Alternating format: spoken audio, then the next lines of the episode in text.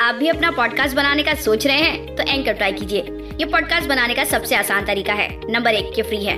Number दो, इसमें कई सारे ऐसे टूल्स हैं जो आपको आपके फ़ोन और कंप्यूटर पर रिकॉर्ड और एडिट करने की फैसिलिटी देते हैं। नंबर तीन, आप अपने पॉडकास्ट को डिस्ट्रीब्यूट भी कर सकते हैं, जिससे इसे स्पॉटीफाई और दूसरे प्लेटफॉर्म पे सुना जा सके। डाउनलोड कीजिए फ्री एंकर ऐप या विज़िट कीजिए एंकर डॉट एफ़ अपना पॉडकास्ट स्टार्ट करने के लिए।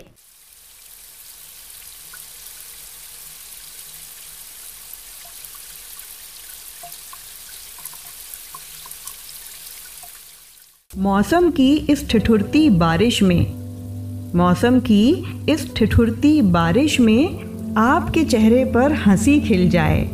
दुआ करती हूँ कि अभी आपको गर्मा गर्म पकौड़ों के साथ चाय मिल जाए। भाई वाह, क्या बढ़िया बात कही है शायर ने। दोस्तों, अगर कोई हमारे लिए ऐसी दुआ करे तो हम तो उस शख्स पर फिदा ही हो जाएँ। आपका क्या ख्याल है? हेलो दोस्तों, मैं हूँ आपकी प्यारी सी दोस्त नेहा और बारिश के मौसम में आज मैं शायरी सुकून डॉट कॉम की तरफ़ से लेकर आई हूँ आपके लिए चाय और पकौड़े से जुड़ी कुछ बेहतरीन, स्वादिष्ट और गर्मा गर्म शायरियाँ। गर्मा गर्म इस शब्द को सुनकर आप कुछ गलत अर्थ मत निकाल लेना। अरे यार, चाय पकौड़े पर शायरी हो तो ठंडी तो हो ही नहीं सकती ना। तो फिर देर किस बात की?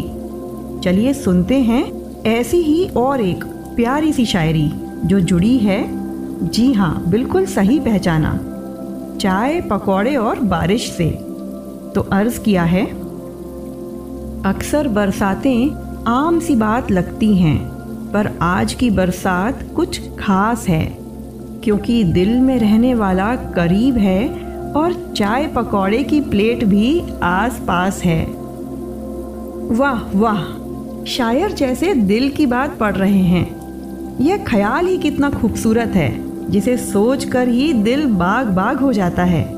वाकई वो शाम कितनी हसीन होगी, जब बरसात होगी और चाय पकौड़े के साथ में महबूबा भी पास होगी।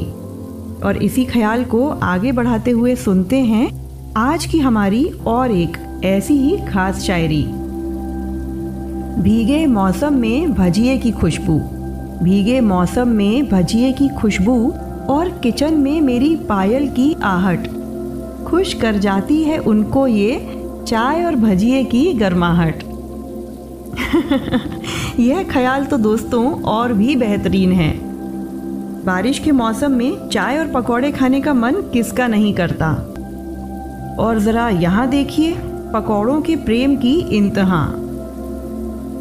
रोक दो मेरे जनाजे को, रोक दो मेरे जनाजे को, मुझमें जान आ रही है। आगे से ज़रा लेफ़्ट लेना, पकौड़े की दुकान आ रही है।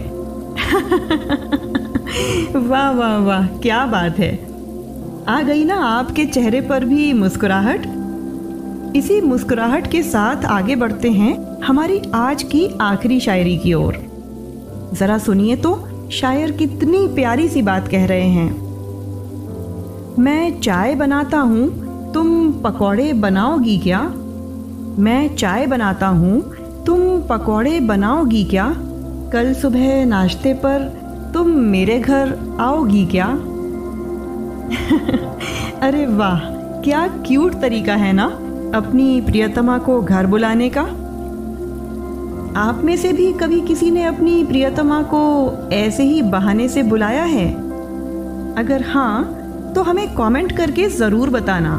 और अगर आज की हमारी इन चाय पकौड़ा बरसात स्पेशल शायरियाँ सुनकर आपको भी बारिश की फुहार में भीगने का और चाय के साथ पकौड़े खाने का मन हो गया हो तो मुझे यानी अपनी प्यारी सखी स्नेहा को कमेंट करके ये भी बताना मत भूलना। आप हमें सुनते रहिए Spotify Jio Saavn Amazon Prime जैसे कई सारे प्लेटफॉर्म्स पर। और इसी तरह अपने ढेर सारे प्यार के साथ हमसे जुड़े रहिए।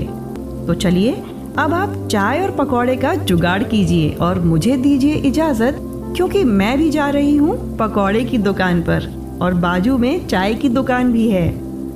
बहुत जल्द फिर मुलाकात होगी ऐसी ही किसी खास पेशकश के साथ। तब तक अपना और अपने अपनों का बहुत सारा ख्याल रखिए। शुक्रिया, अलविदा। Bye bye